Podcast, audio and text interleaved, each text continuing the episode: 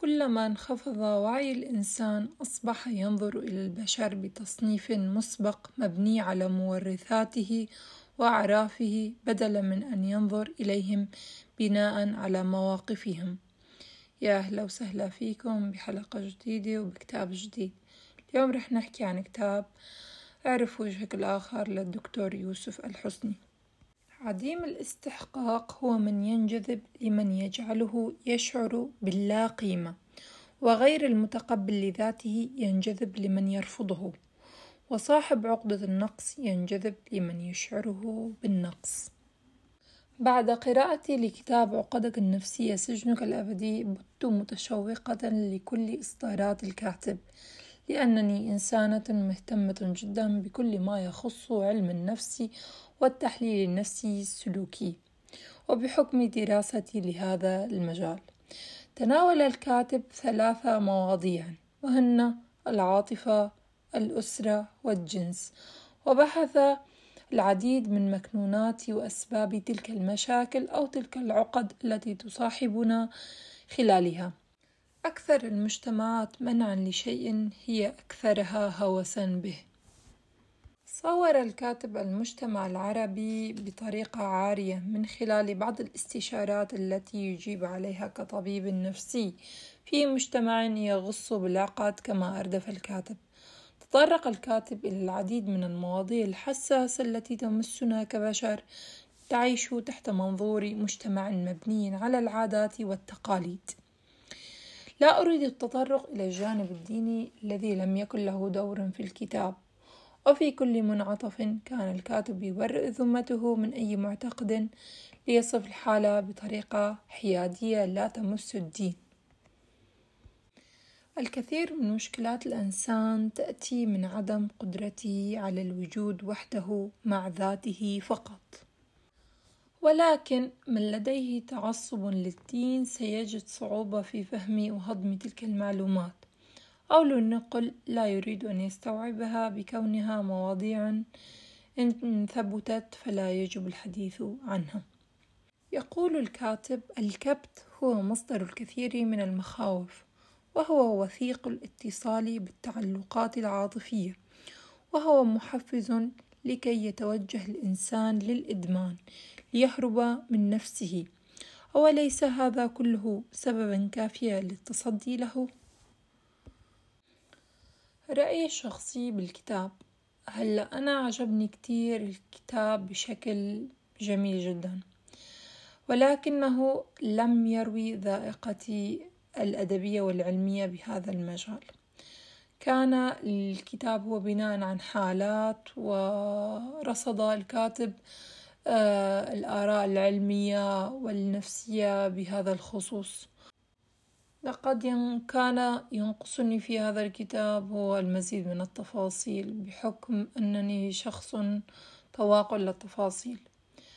بالمجمل الكتاب رائع جميل أنصح فيه آه، في ملحوظة صغيرة إنه الأشخاص التي كانت أو قرأت الكتاب عقدك النفسي سجنك الأبدي واكتشفت إنه مؤخرا إنه عندها إحدى تلك العقد التي تم ذكرها في ذلك الكتاب راح يوجع تحليل بعض الحالات. وأسباب آه، هذه العقد.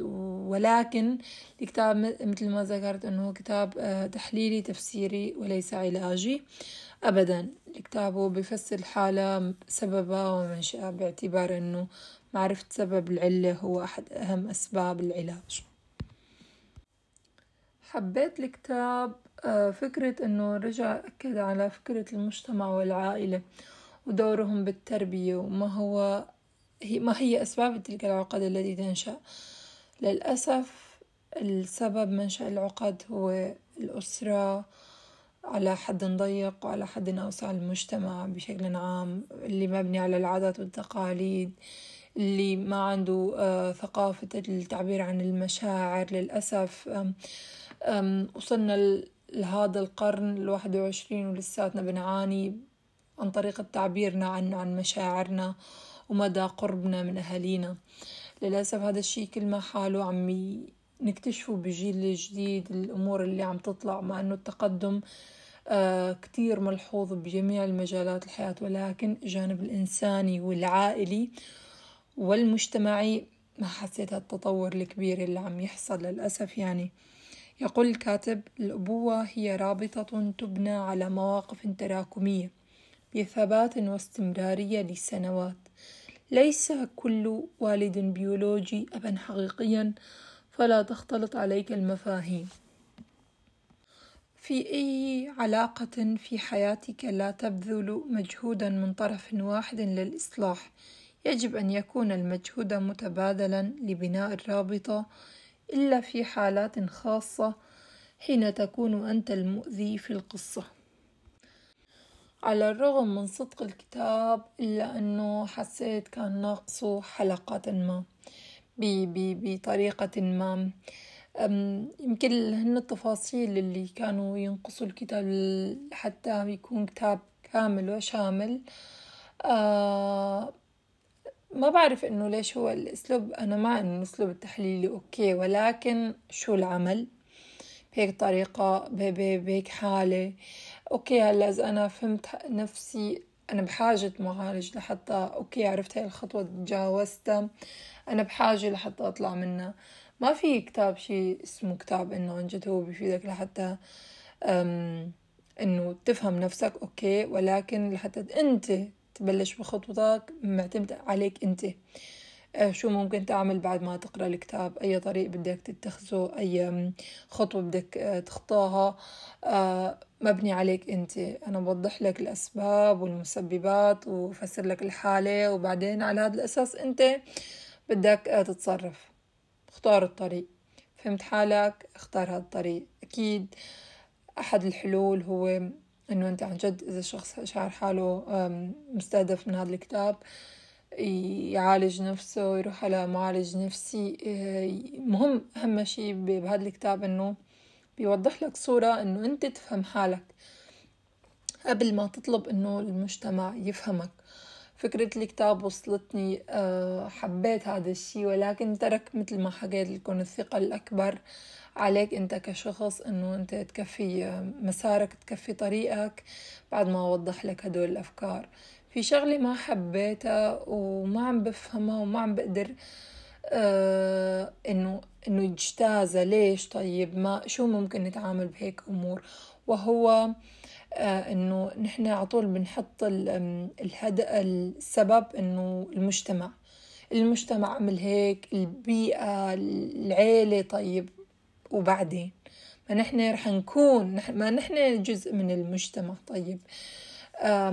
هي إنه أنت ترمي الذنب على غيرك.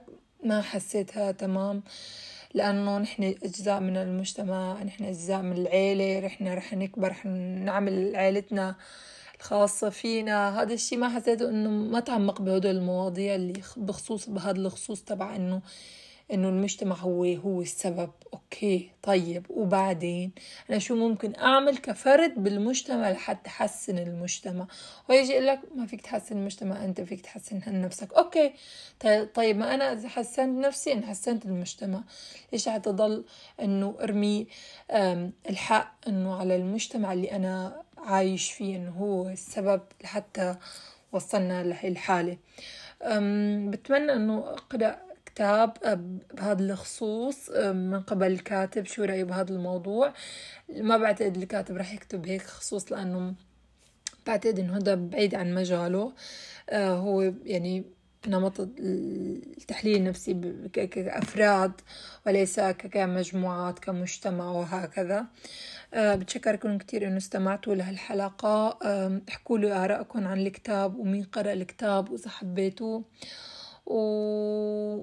ورشحوا لي كتب تحكي عن هذا الموضوع. يعني أنا كتير مهتمة بهذا الموضوع. قرأت كتير كتب بهذا الخصوص.